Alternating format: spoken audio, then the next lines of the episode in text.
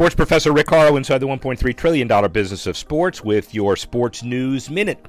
Middle of the Australian Open, the U.S. Tennis Association announced that participation in tennis increased 22% last year in the U.S., including 3 million new players, a 44% increase over the previous year.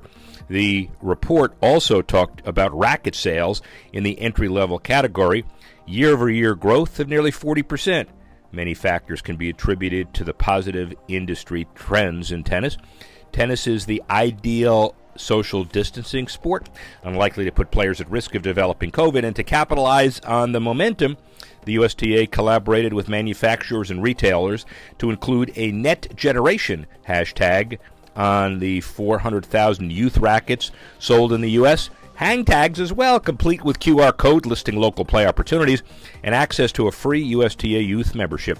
Make it easier for kids to get into the game. Sports Professor Rick Horrow, Sports News Minute.